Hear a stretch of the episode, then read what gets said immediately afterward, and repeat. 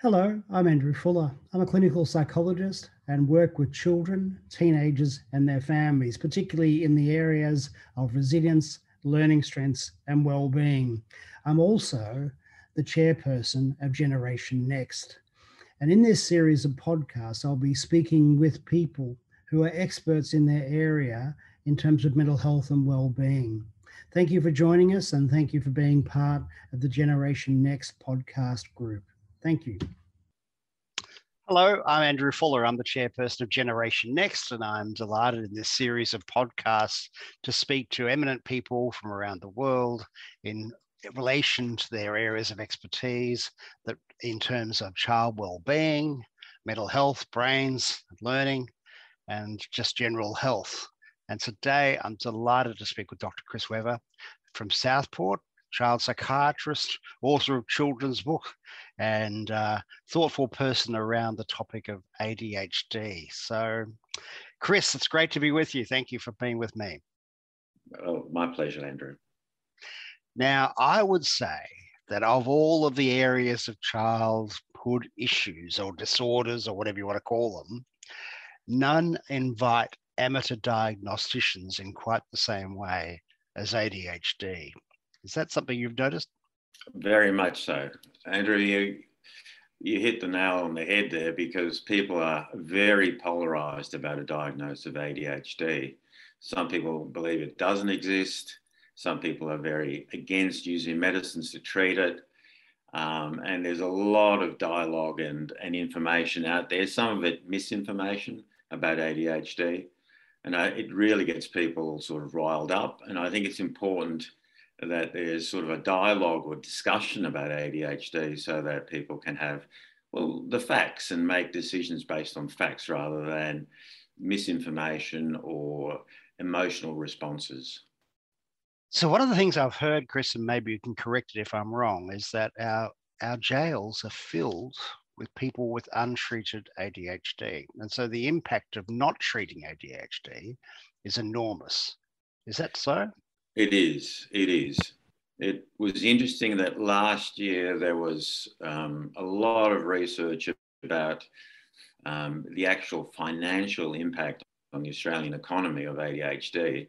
And it was estimated that the, the, the costs of treated and untreated ADHD was about $20 billion.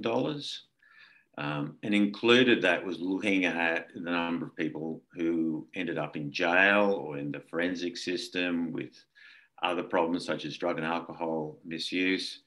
So there's a flow on effect from not treating ADHD, which has many ramifications in sort of adolescent and adult life. And so the population in jails, it varies, but the statistics are at least 30% of people in jails have ADHD. And the problem is they often don't get good treatment in jail uh, because the use of uh, medications or other treatments is often frowned upon in this population. The views are changing, but certainly, you know, that point you made of not treating ADHD has got um, quite a lot of ramifications as well. So we need to be balanced in terms of looking at tr- treatments that are sort of indicated and what not treating may end up looking like. So, before we talk about, I mean, there's a cluster of behaviors that often occur around ADHD, but let's just go to pure, simple, straightforward ADHD. How do you make a real diagnosis of it rather than a, you know, an amateur one? Well, I think you know you've got sort of um, a list of symptoms of hyperactivity and impulsivity, and basically, you need to look very carefully at how many of those criteria um, a child will meet. And then you've got a list of inattention symptoms as well. And basically, that's the core uh, lack of being able to focus and a lack of being able to have um, appropriate impulse control and often hyperactivity. Now, the issue is that it, it's, a, it's a spectrum. Um, some people are fairly calm and other people are quite excitable. And, you know, that's the tapestry of life. But the, the way to look at it is you need that information from a parent as to how the child has been over their sort of lifespan. Um, and look at their school sort of reports or reports from the school and also get sort of some evaluation as to whether there's anything else that could be causing the problems of ADHD like symptoms. And that's a fairly complicated and sophisticated thing that we need to do. And therefore, um, child psychiatrists and pediatricians have got trained to look at that carefully. And there are also some rating scales that, that are available that we may use. And it's combining that information to see whether someone meets the threshold and whether it's causing that child some distress um, or disability, um, or the family some distress and disability, because often the impact on families is underestimated. Mm. Um, on the other hand, it has to be developmentally sort of looked at. You know, a five year old will be able to do certain things, um, but not be able to do certain things a 10 year old will be able to do. So you have to take that developmental context in um, sort of consideration as well. So it's, it's looking at all those different issues. Um, and if someone does have hyperactivity symptoms and difficulties with paying attention and is causing distress and disability at home and at school or outside and socially, um, then you can make a diagnosis of ADHD. And it can be purely hyperactive, can be purely inattentive, but more often it's a combination of the both of them, which will be um, the most likely. Now, as a child psychiatrist, I suspect that very rarely does pure ADHD or ADD come through the door. Usually, you've got a few other things going on alongside it, or a few things to rule out as well. Can you yeah. just tell us a bit about that? Okay. The first thing, the things that sort of commonly come along for the ride with ADHD. Um, kids with ADHD often have got other sort of neurodevelopmental issues, such as learning problems at least 30% of kid, kids with ADHD will have some difficulties with reading, um, dyslexia, things like that. And they're, they're commonly associated. Um, a lot of kids with ADHD will have behavioral problems such as oppositional behaviors or sometimes even going into conduct disorder if it goes on long enough. Um, but also commonly sometimes have anxiety and uh, depression. And the anxiety and depression is often secondary to the ADHD because they're, they're always not doing things right, getting into trouble, um, being socially isolated because other kids don't want to play with them.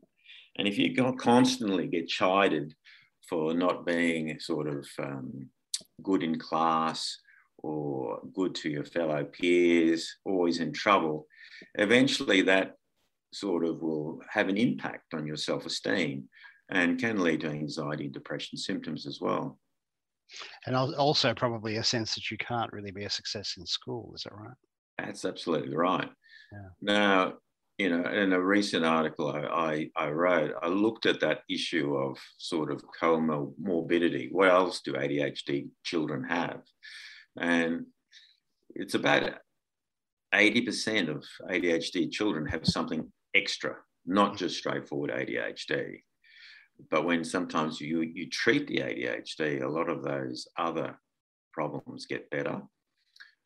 But the learning difficulties often will need very specific interventions to try and help kids learn. Just treating the ADHD won't help that. Actually, just out of interest, I mean, quite often with kids with learning problems, I see you know, poor coordination, physical movements are sometimes a bit stilted, and um, that's a, a, pretty strong relationship in my observations. I don't know with ADHD kids whether that's the same. Is it? It it varies. Some some kids who have ADHD um, have other neurodevelopmental problems and are clumsy. Uh, but some kids with ADHD are freaks at sport.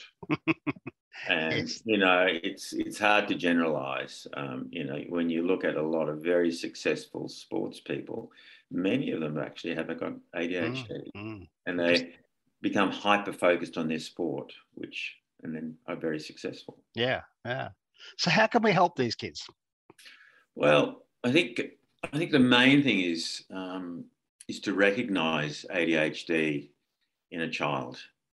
Now, that can be a lifesaver if it's done reasonably early, because that will stop a spiral of labeling the, the child as a naughty kid or as a bad kid, um, and uh, will often decrease some of the secondary problems later on.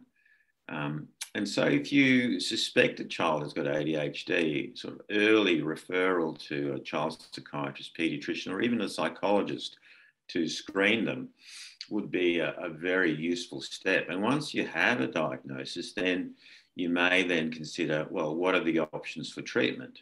How young do you reckon you can get a grip on whether a kid's got ADHD or ADD? Depends on severity, Andrew. Like there's most people would say once a a child has to sit still in a school environment is a time that you can start to recognize ADHD. So, school entry is often a period where these kids get recognized because they can't sit still, they don't learn. Yeah. Um, they cause lots of disruption. But I do have some parents where there is a strong family history, and ADHD is fairly genetic, of a three or a four year old coming into my office and uh, the parents describing chaotic home lives, um, daycare lives, and you see these kids and they tear your office apart, and there's no other reason for their behaviour, and you think it's fairly likely they have got ADHD as well. The dilemma in that group is what do you do? Because often parents have done everything, um, and uh, they're the group that you're least likely to want to prescribe medication to because of their age. So they're the sort of issues. And to answer your question in, in summary, it's usually school age for most, but there are some kids that you'll say you'll pick it up earlier because of the severity of the symptoms. Sorry, and back to back to how you can help. Thank you.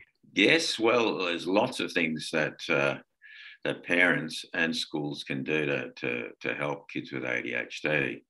I think you have to teach parents some very sort of basic management strategies for ADHD kids.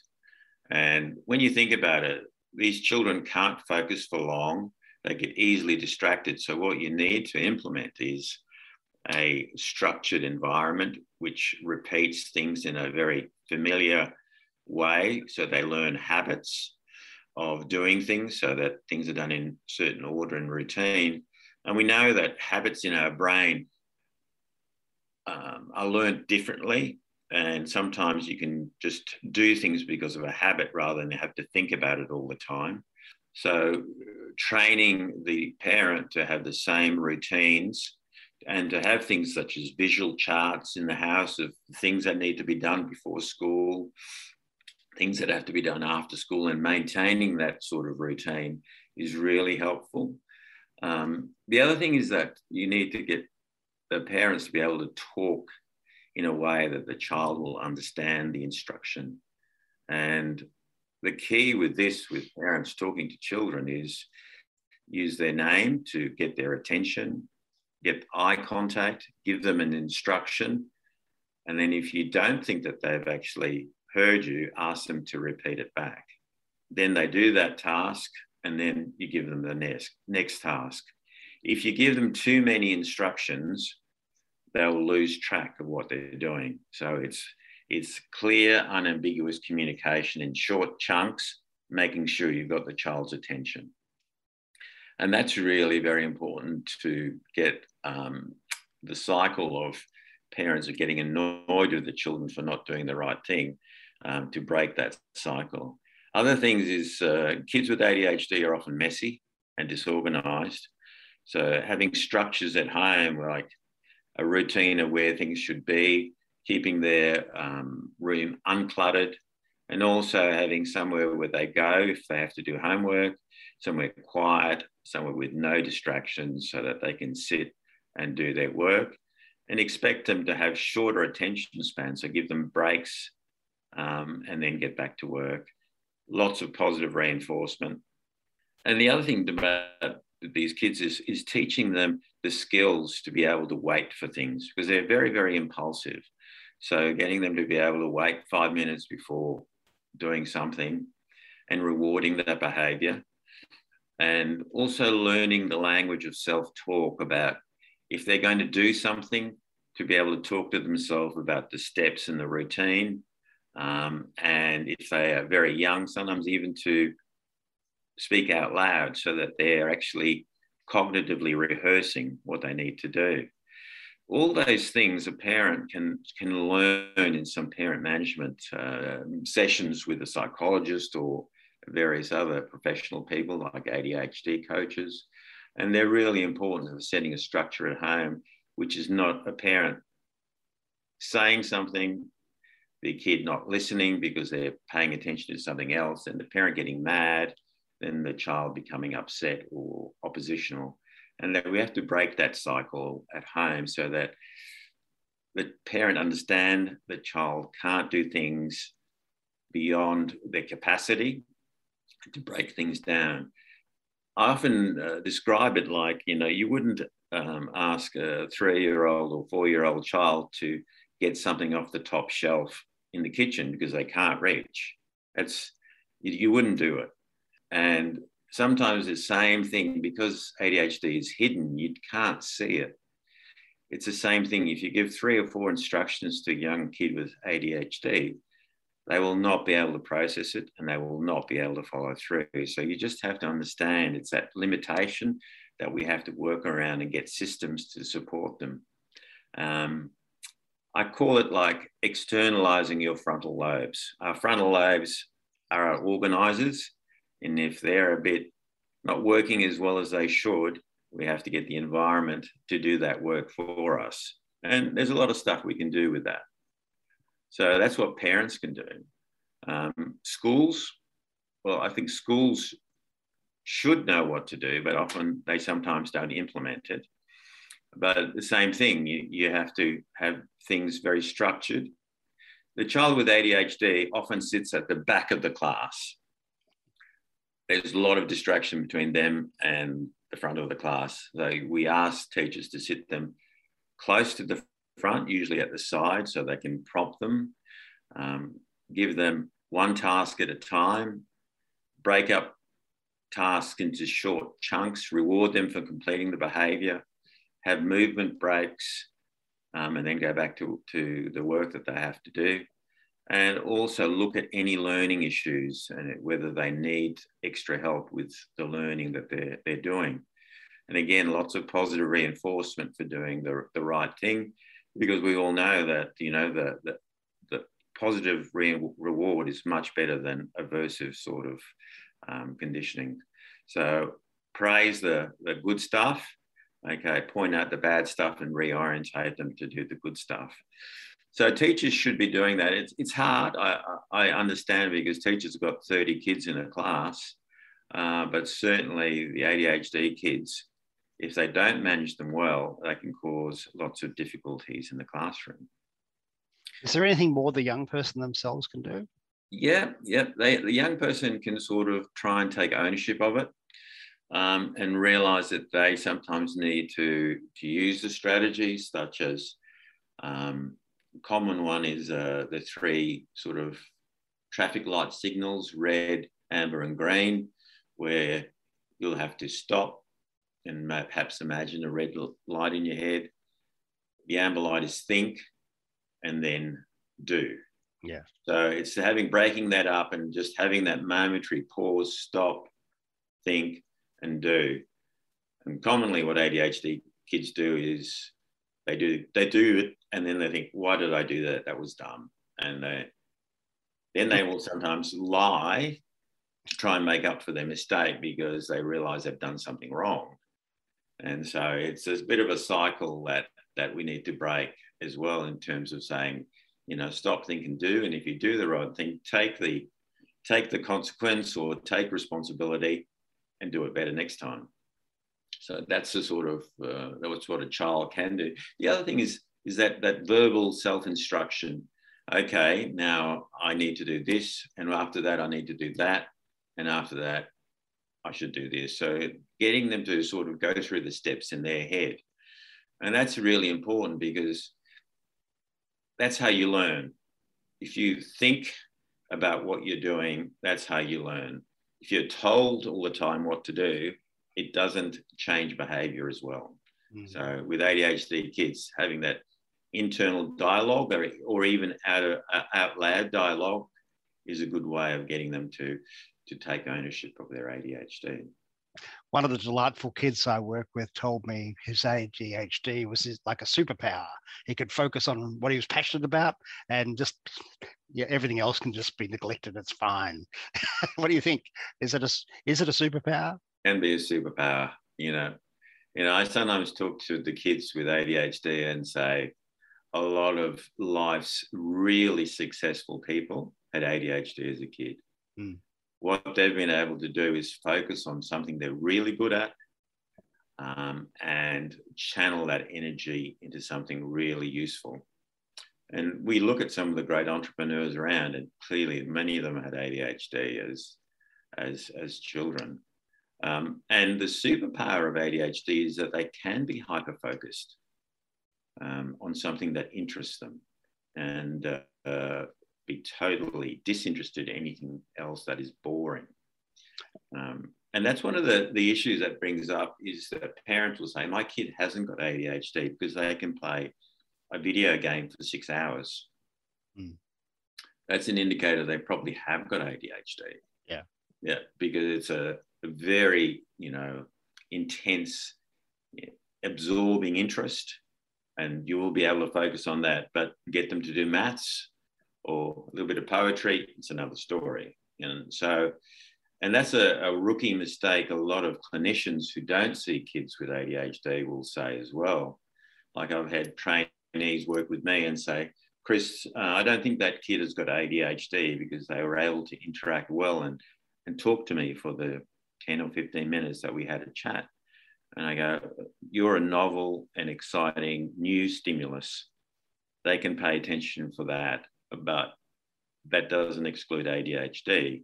You need to see what they're like in a classroom, in various other boring settings, um, and that doesn't exclude it. So, you know, they're the common things, you know, hyper focus on things that interest them and the fact they can hold it together for short times in clinical interviews, which some people will say excludes ADHD, but it doesn't. So let's talk about medication and maybe, I don't know, there are other supplements that actually help in the functioning of people with ADHD? Okay, well, let's take that second question first the supplements. There's a lot of interest in sort of diets and supplements for ADHD, and also a lot of interest in sort of alternative treatments, you know, um, for ADHD. Now, if a if a parent comes to me and says, "When my kid has chocolate or orange food coloring, like in Twisties or some other thing, they go bonkers. I believe them and say, yep, probably true. You should try and keep them away from chocolate, Twisties, or maybe caffeinated products. Um, and I, I, will take that at face value because that's that's what a, a parent experiences. And so that's something we need to sort of understand. The evidence for special diets for ADHD is not great. Yeah. You know, excluding things that will rev them up, like those sorts of things I mentioned, fine. But putting kids on a strict diet, um, excluding lots of other things, will bring up a lot of resentment in the child and maybe increase their oppositional behaviors. And without a lot of evidence to support it, I think it's not a, a great thing to do. You know, I'm, I'm all for healthy diets, organic foods, the healthier the better. Uh, but on the other hand, I'm not saying we need to go down that road completely, and kids need treats and birthday parties and occasional trips to their favourite sort of um, fast food outlet, um, just to make them feel part of being a kid. Um, supplements is again a little bit more sort of controversial. There was a lot of talk about sort of fish oils and, and fatty acids the evidence, evidence of that is only very small. And uh, I don't think it's sort of on a magnitude where it should really support using large amounts of fatty sort of fish oils. Fish oils generally are thought to be quite healthy, so I've not, got no problem with them. But there is one thing with fish oils is that they do interfere with the absorption of one of the medicines that we, we give, Concerta, which is a slow release Ritalin. It, it actually clogs up the holes in the Ritalin tablet. So if you take fish oils as well as Concerta, which is one of the medicines we use for ADHD, make sure you take them at, at different times of the day, the Concerta in the morning and the fish oil at night. Yeah. So and the other things are all the alternative treatments. I, I, when, when parents say, "Oh, this is really helping. This is uh, this has been helpful," I will say, "Look, we can continue with that, but the evidence is still not out there for a lot of the other treatments." But I will say, you know, support that as long as it doesn't interfere what we're what we're doing. Um, and with, with the question of the medicines, medicines are used if parent training, school support, and counselling don't have sufficient impact to decrease the disability and distress, then you'll trial medication. And I have to say that, that in my office, there's often a big time lag or delay because of the issue about um, the stimulant medications in children. And sometimes parents will go around a circuit of lots of different treatments for a year, sometimes two years before they end up in my office. And then after a short period of treatment, they sort of feel uh, a bit guilty because sometimes the improvements are quite marked in a very short time. They, they sort of say, we should have come here two years ago rather than done the circuit of a lot of alternative treatments or other things. Now, the medicines that we use for stimulants have been around a long time dexamphetamine and Ritalin have been around, as I said before. Um, Ritalin is, is as old as me, 63 years. 1957 it was sort of um, produced. Now, the chemical name for Ritalin, Ritalin is methylphenidate and dexamphetamine is just dexamphetamine. And they're the two common medicines that we'll use and they're the first up medicines. Now, nothing polarizes um, a lot of people as the use of stimulants in ADHD. But I have to say that of all the kids that I've treated, 99% of parents would be very, very positive about it. There's 1% where you've had some side effects, which all medicines can sometimes do, but they're predictable with the stimulants. Um, so that people change their mind fairly quickly in terms of the outcomes for kids. Now, how do these medicines work? Well, all they do is, is support focus and concentration through uh, making two chemicals in our brain a little bit more available um, in between our, our nerve cells. And they're dopamine and uh, noradrenaline. And both dexamphetamine and Ritalin increase the amount of dopamine and, and noradrenaline in our synapses, that little space between our uh, brain cells and help them talk better to each other. That's all they do. Um, and in regard to which medicines I use, I usually use Ritalin for younger kids because the evidence shows that that's um, has less side effects for young kids. And for older teenagers and adults, I will use dexamphetamine. And that's really the protocol that most people would, would follow. And the issue is that if these medicines work, they work straight away. And that's really something unusual in psychiatry. Usually, most of the medicines we use take weeks or sometimes months to have an impact. But with the stimulants, you'll get an immediate improvement within the first few days. And then it's just a matter of um, getting the dose right. And nowadays, there are long acting forms of both the Ritalin and the dexamphetamine, which makes it much easier for the child just to have one dose in the morning and they don't need to go to the office at school, which can be a bit embarrassing for some kids.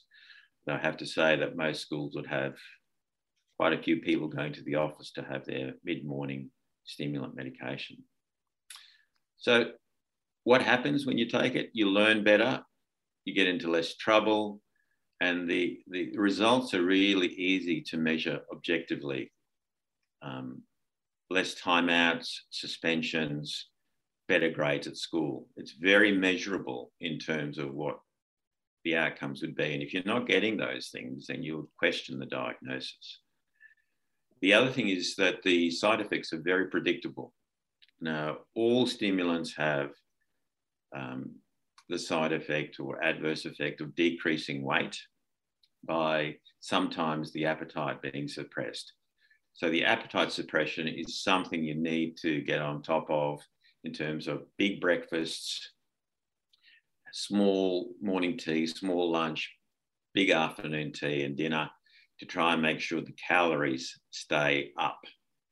And that's why, as, as child psychiatrists and pediatricians, we weigh our children um, every six months to make sure their weight doesn't decrease, that it's going up. Um, and there is a little bit of talk about whether it, it slows growth.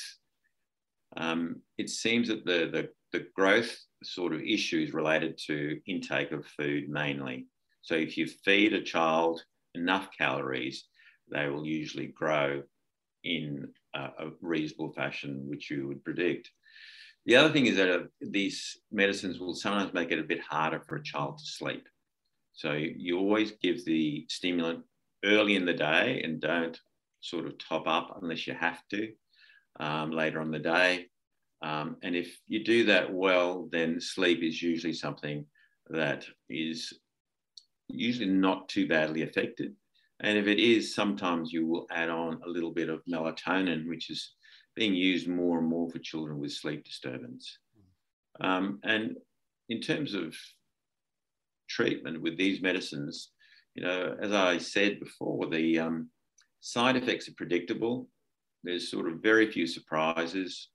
Um, these are the best researched sort of medications in children. I think there's been more studies on Ritalin than any other um, medicine that we use in, in children. So we know what it does and we know what the side effects are. Um, you know, and we will explain them at the beginning of treatment. And if anything comes up, I usually encourage my patients to call me and say, This is going on. Is this due to, to the medication? Now, there's some kids who can't take a stimulant because they just lose their appetite completely and they lose weight. And then we have to think of alternatives. Occasionally, some kids will develop a tic um, if they're usually predisposed to having a tic, or they may also um, get more anxious or their mood drops. Um, and there are possible side effects of stimulants. And then sometimes we have to think about other treatments. Now, there's really not very many. There is a drug called atomoxetine or a medication called atomoxetine, which is commonly referred to as Strattera.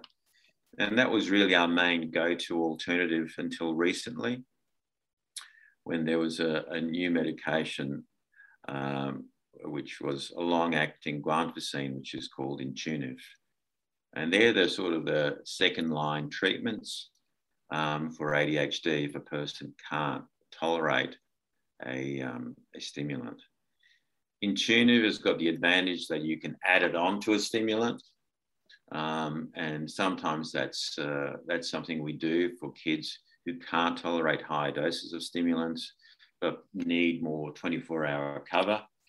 Um, so they're the sort of medication options that we've got. Um, and within sort of those options, we can treat sort of 99% of kids with ADHD. So, you know, the, the medicines work. They've got a bad public image, which I think is sort of undeserved. Um, and I think that uh, children with ADHD should be assessed to see whether they should have a trial of medication if the symptoms are severe enough, because it can make a big change in terms of their trajectory. Thanks, Chris. Are there any resources you'd direct people towards who want to know more about this issue? Yeah, look, uh, I think uh, there's, a, there's, a, very good government website, which is called um, the Raising Children Network. That's got uh, lots of information about ADHD. There's also um, ADHD Australia, which is on, which has got a website with lots of useful information. Um, there's also an American website with lots of things on it called CHADD, C H A A D, uh, which has got lots of information sort of on that. And there's also a professional organisation in Australia, which I'm a member of, the Australian um, ADHD Professional Association. It's, the initials are AADPA, and that's got resources. Even if you're not a member, you can have a look at uh, webinars and information on that on that as well. So they're the sort of resources that parents can go to. Um, and all of those sites will have reading material for parents um, as well as, as reading material for children. Now, I did write a book called Full of Beans because I thought that the, the actual kids market was a bit sparse. Um, and I wrote that with a friend of mine who's a psychiatrist, but also a cartoonist. And it's just a, a cartoon book about ADHD pointing out the positive aspects of it, but also the sort of the difficulties a child may have and going through the process of what they may experience, how they might get help, how the family might get help, a little bit about medicine and how that all comes together to hopefully lead to a more sort of successful trajectory, uh, helping a child to thrive. So they're the sort of things that a, a parent may sort of uh, look at there's a wealth of information. And I think one of the, the things that I always warn parents about is that there's a lot of scams going out as well, you know, promising that with certain techniques, ADHD will be cured. I don't know any sort of new treatments that have had much success, uh, balancing exercises, certain uh, various other sort of um, physical therapies um, the outcomes of those are, are, a little bit dodgy. So I would always be wary of parents going into something which is sort of not validated by health professionals. So, and people are often desperate and will try lots of different things. So I think you just have to be cautious and not invest lots of money into things that probably don't work. Dr. Chris Wever, author of Full of Beans, which is, I think, a great title. I love it.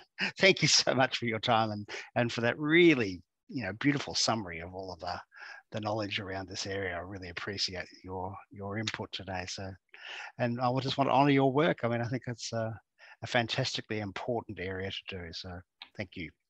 Thank you, Andrew. Thank you so much for listening to this podcast.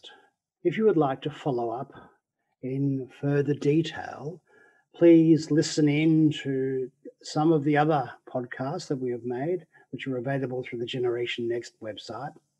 There are also a series of books uh, from Generation Next in terms of nurturing young minds, uh, covering a series of issues to do with young people, and also in my own book, Tricky Behaviors and Your Best Life at Any Age, which are both available either on Amazon or through Bad Apple Press. Thank you so much, and uh, hope to connect with you again soon. Thank you.